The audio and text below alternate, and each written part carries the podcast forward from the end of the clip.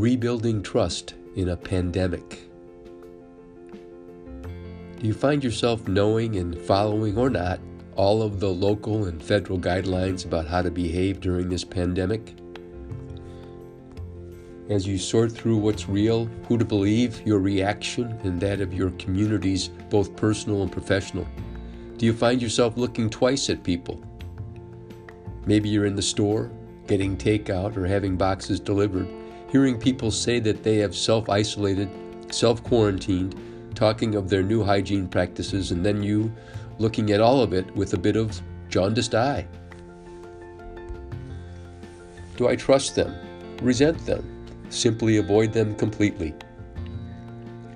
Seems to me paranoia, conspiracy theories, threats to freedom and sanity, or OCD on steroids are all perfectly normal under these anything but normal circumstances. Be aware of it, but what do we do about it? As I read a bit about the Spanish flu of 1918, the causes and devastating effects, we have been here before, and as a friend said, we will have a COVID 19 hangover for some time to come, meaning that some things will come back and some things will change for the better and some things will go away. How do we build trust with our neighbors, coworkers, family, and friends? Is each of us taking responsibility for our part, our actions? Are we talking about it, holding each other accountable in a considerate and constructive manner? We hear of temporarily bad behavior, of hoarding, fear mongering, and overt discrimination.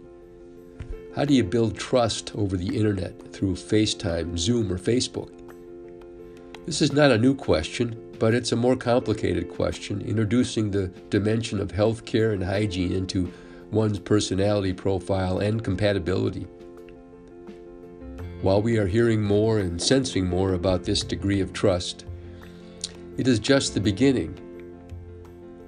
While I don't know for certain, and I certainly have a ways to go myself, I'd say a good start is to know that it's happening.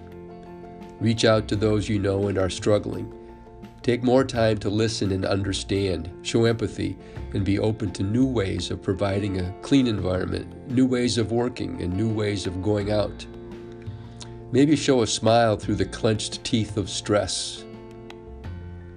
History has shown there is not a snap back to the way it was, and that's okay.